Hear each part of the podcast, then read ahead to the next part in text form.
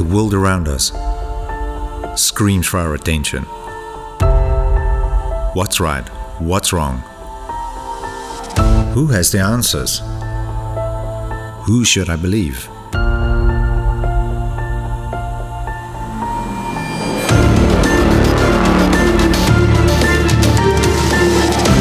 Come plug into a new reality.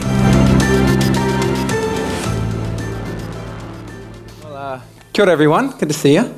Hi. Um, before we get into before we get into this tonight, I was um, I don't know about you, but I was just incredibly struck by the presence of God here tonight.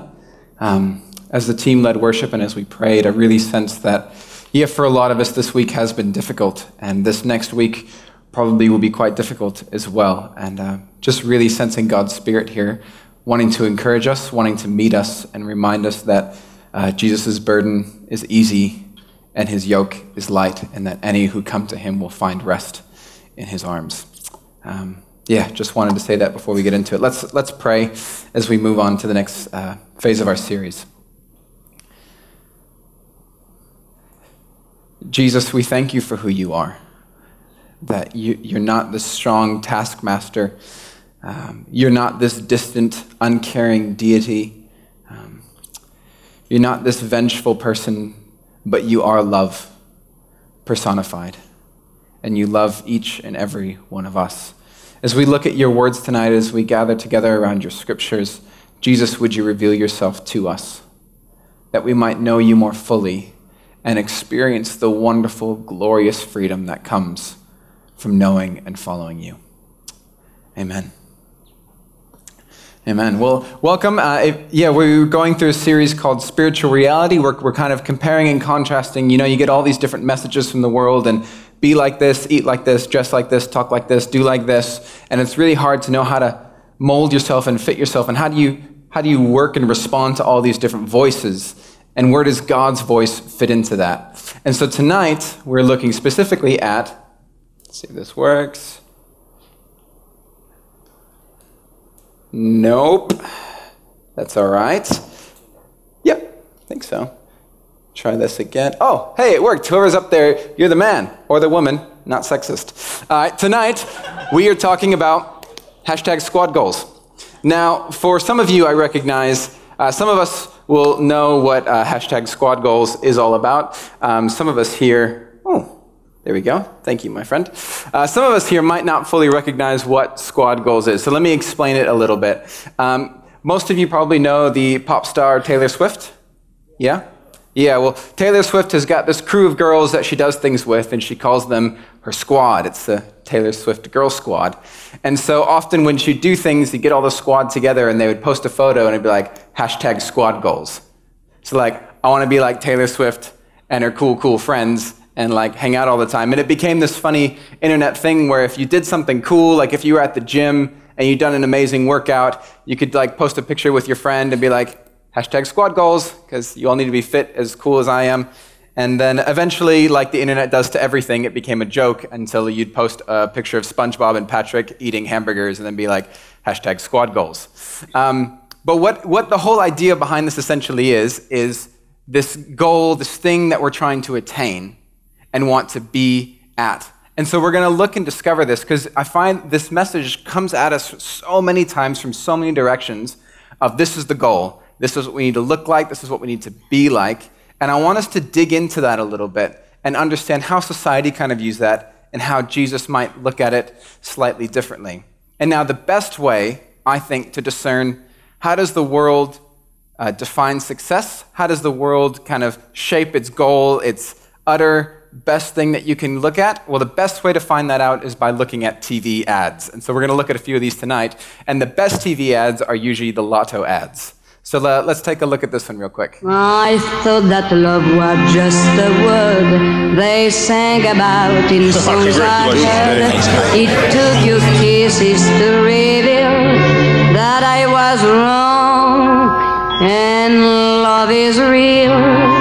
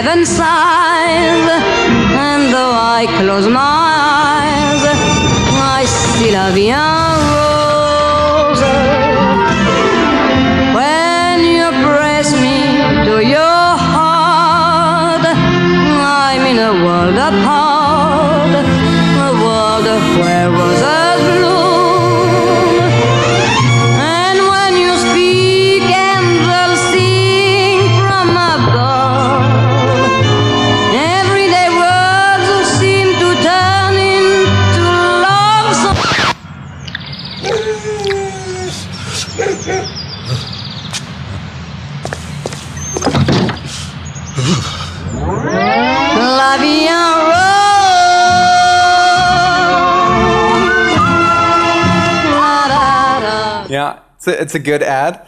You notice some of the things, though? Can you notice some of the things that Lotto's talking about the good life? Now, again, if we could ignore the mild sexism that obviously any girl who sees him is probably going to think he's attractive, but um, if we look beyond that, there's some things that you're beginning to see that. So, this man before, you know, he's probably sad and he had all these unfulfilled dreams.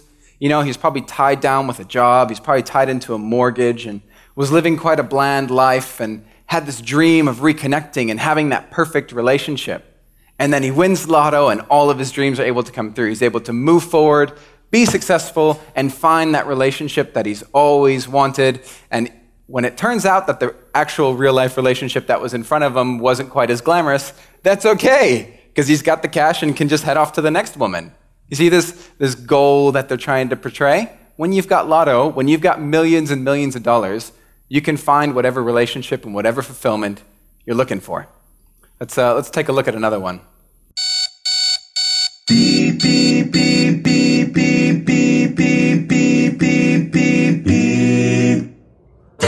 Stop me now. Don't stop me. Cause I'm having a good time. Having a good time. A shooting star leaping through the sky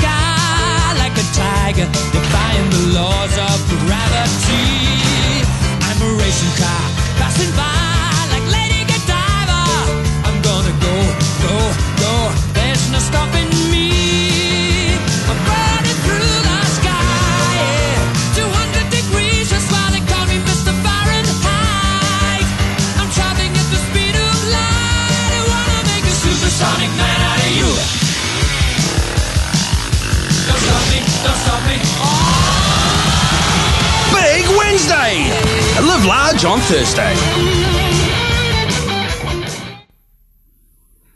Look at that. Good old lotto ads.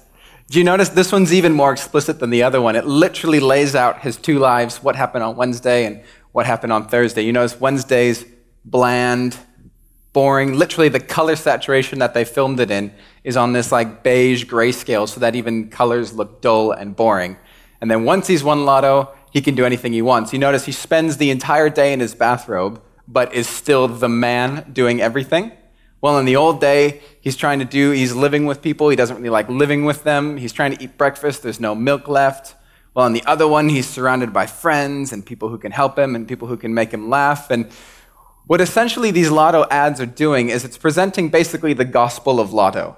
And if you notice, there's real similarities. If you've been in church a while, you hear people share their testimony of like, well, I was like this, and then, and then I met Jesus, and now my life is like this. These lotto ads are basically the same thing.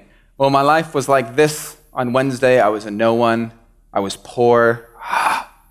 Heaven forbid. I had no friends. I was stuck in a job, and life was meaningless. And then I won lotto, and now I'm the man who can sit in my bathrobe and water ski on top of a pyramid. They don't address how you gain the physical capabilities to be able to do that. Um, but I guess when you own 16 or 20 million dollars, you can do whatever you want.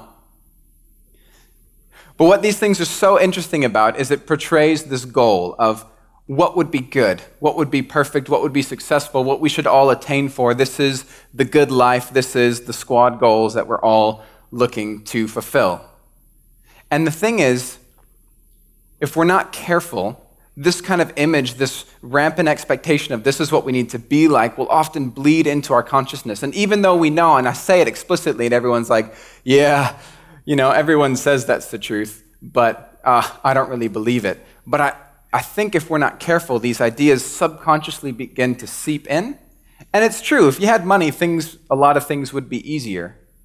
But the most dangerous thing is that with all of this, is that our dreams for the future, our squad goals, the things we hope for, influence our present behavior and they influence how we act now.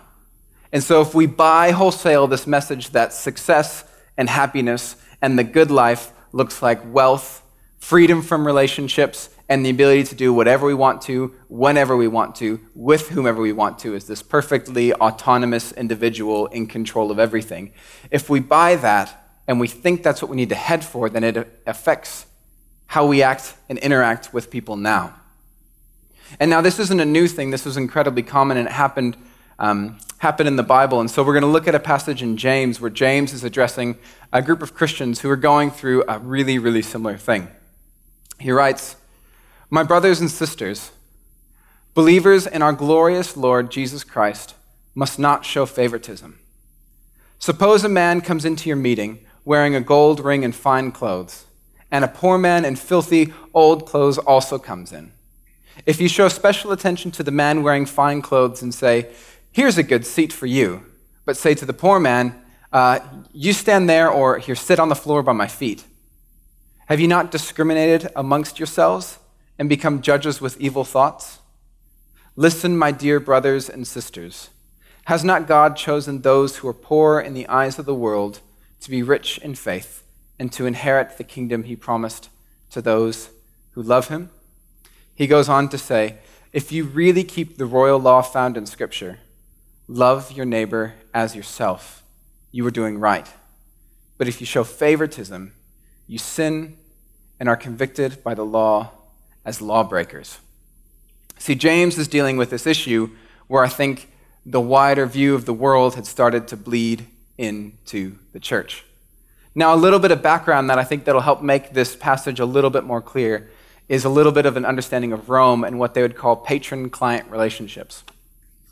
Now, I've mentioned a few weeks ago that in Bible times in Rome, uh, there was massive, incredible, like wealth inequality. Like the income gap was staggering. So, yeah, you had roughly 8% who were outstandingly, staggeringly wealthy. They were pretty much all the landowners everywhere, and they, most of them happened to be in the Senate of Rome, and they got to make all the political rules, they got to govern, they got to set up systems so that they kept on getting richer, and the poor just worked on their fields and made them money, and then they would just hand out enough food for the poor to survive. And then about 90% of the country was basically in that poor subsistence day to day living. And then in between, you had this margin of about 2% of the population who's kind of like a slightly middle class and they're kind of like wealthy and they were trying to move on the up and up. And you had this weird divide where this 2% was actually could be, they could be merchants or traders, but they actually had quite a bit of wealth.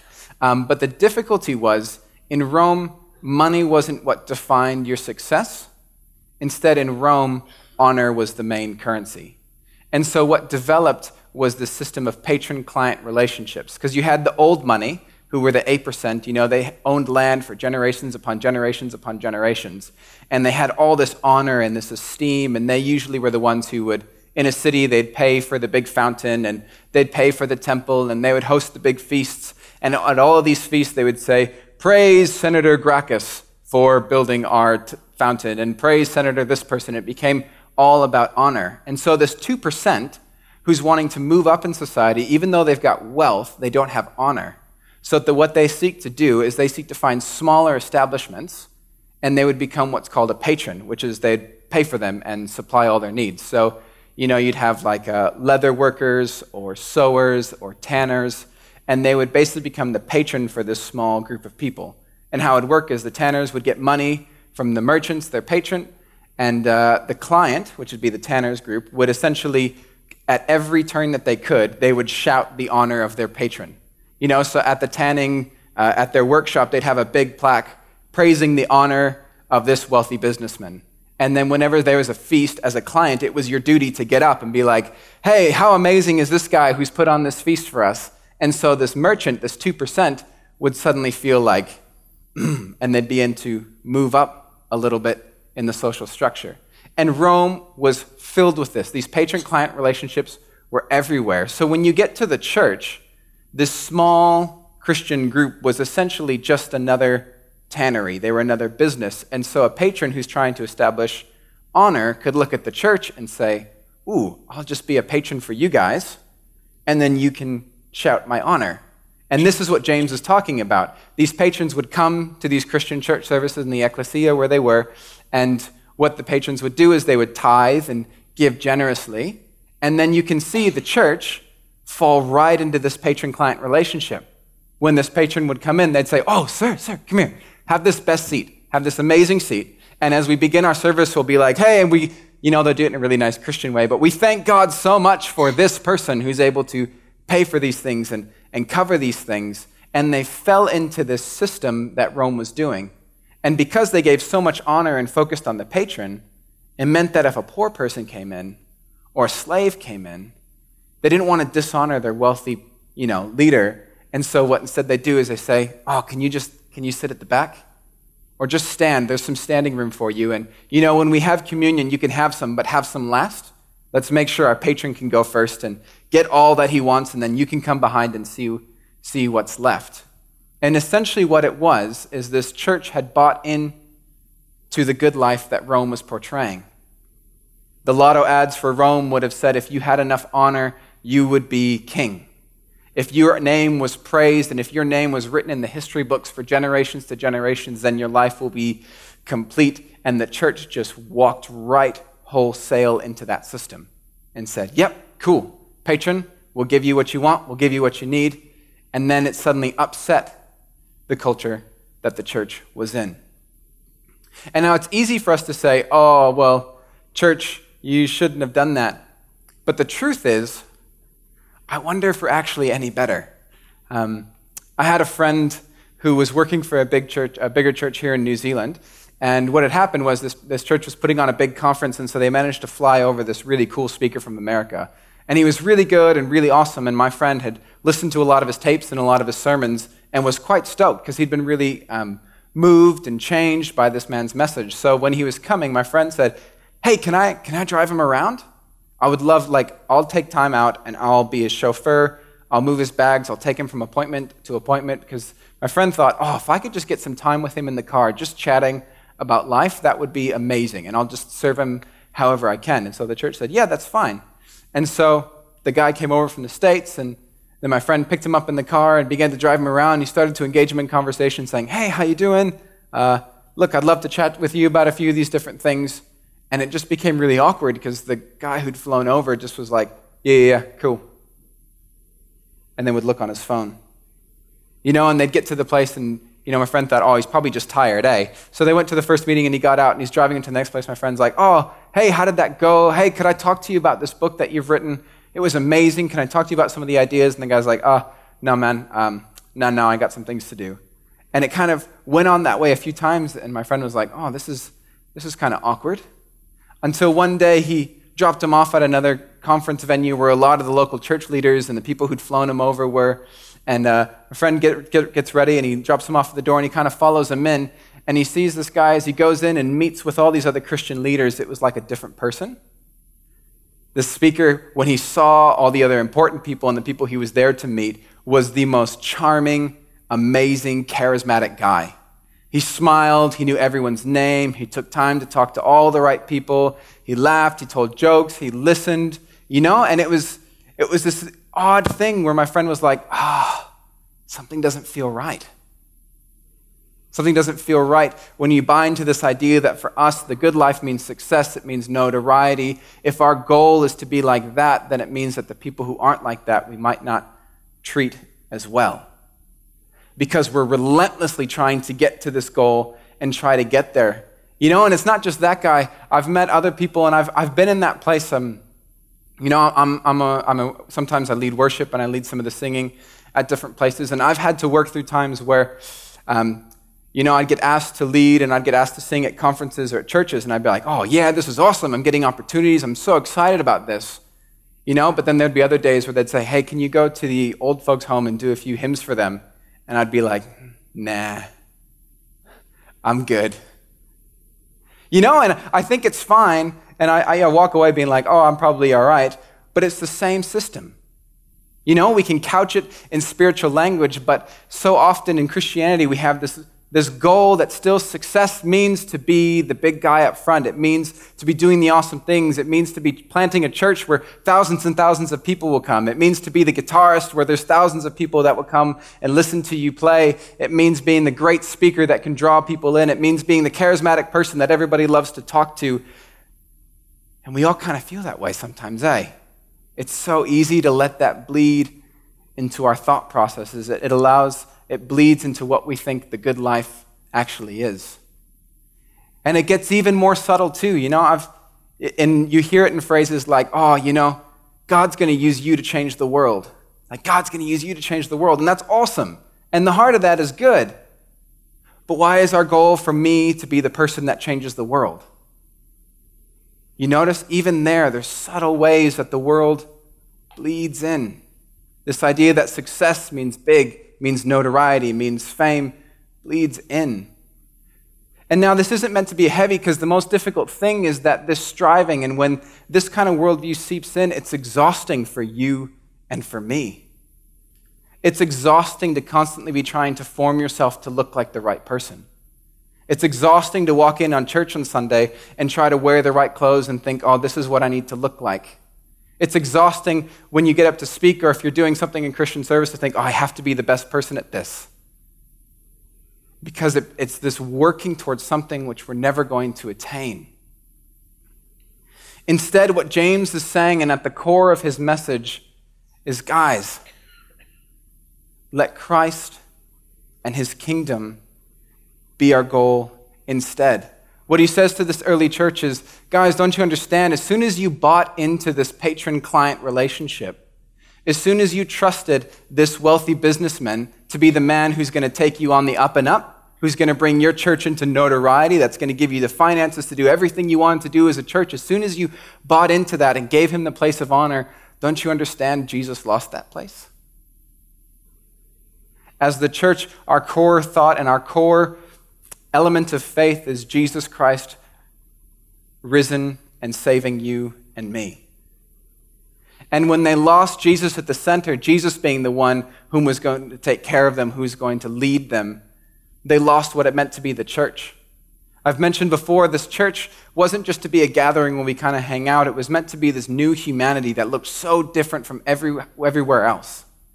Whereas we're, we were no longer bound by class systems of you're the good one, you're the bad one, you're the rich one, you're the successful one, you're not. Instead, it was this new humanity where the rich would sit next to the poor and share the same meal. It was this humanity where Jew and Gentile, different races who were opposed, would sit together and be called one family, where they could look at each other and say, You're my brother, you're my sister. This new humanity made in Christ.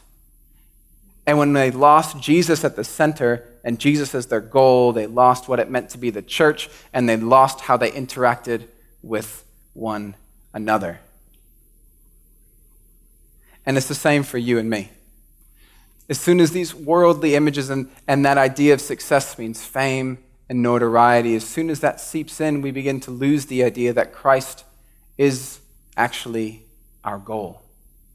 And his gospel which leads us and breathes new life into us, is the thing that we aim for. And if we hold on to that vision of the world, and if we love the lotto ads so much, we're going to lose what it means to be the church. And we're going to lose what it means to be God's people. And we're going to be exhausted trying to do it. Because the truth is, you're never going to attain that. That honor system that Rome loved so deeply, that these, these 2% tried so hard and invested all their wealth into getting that honor to move up, the truth was there was really no movement in the social classes. It was an exercise in futility. They might get their name on a plaque, but at the end of the day, they just spent a whole lot of money for nothing. And the 8% stayed the 8%, and the 90% stayed the 90%.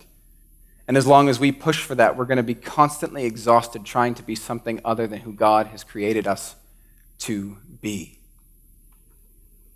And so instead, what I hope this would be and what James calls us to do is let Jesus reshape our dreams and let Jesus reshape our goals. If I can ask the music team to come up.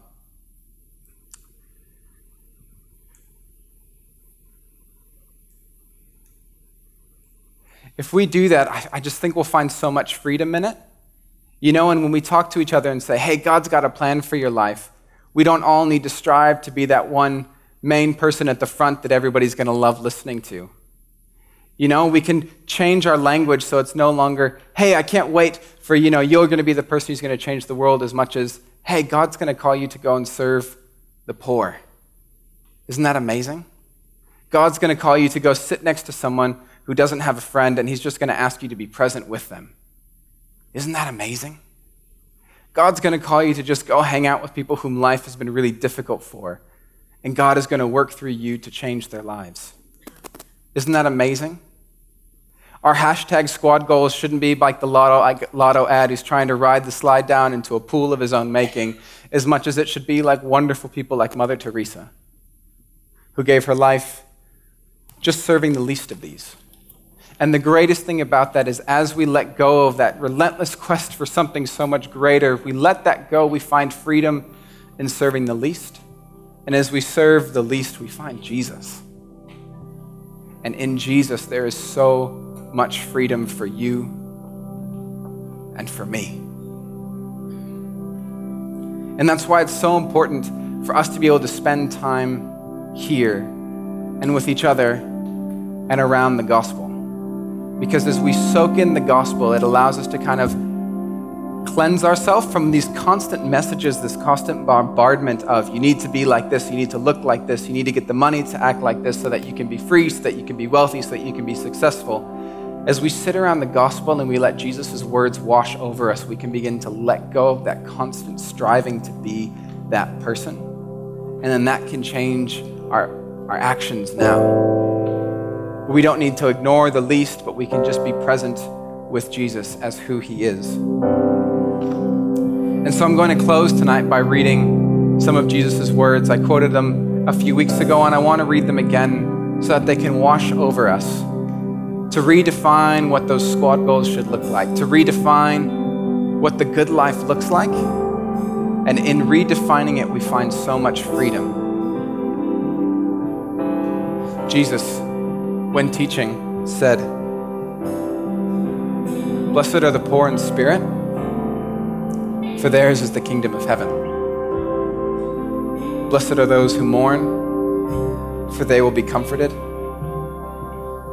Blessed are the meek, for they will inherit the earth. Blessed are those who hunger and thirst for righteousness, for they will be filled. Blessed are the merciful, for they will be shown mercy.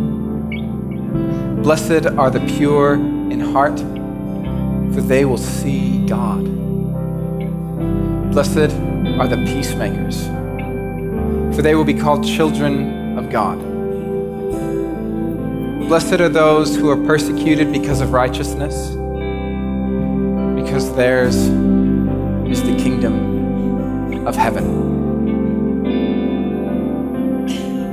Let's constantly bathe in these words, bathe in this message of the kingdom of God in Jesus Christ. Because as we do and we allow it to wash over us, we will find so much freedom from having to strive to look like this, to be like this, to act like this. And we can rest in being the meek, the humble, the lost, because then Jesus can be everything and we can just be us, saved by his grace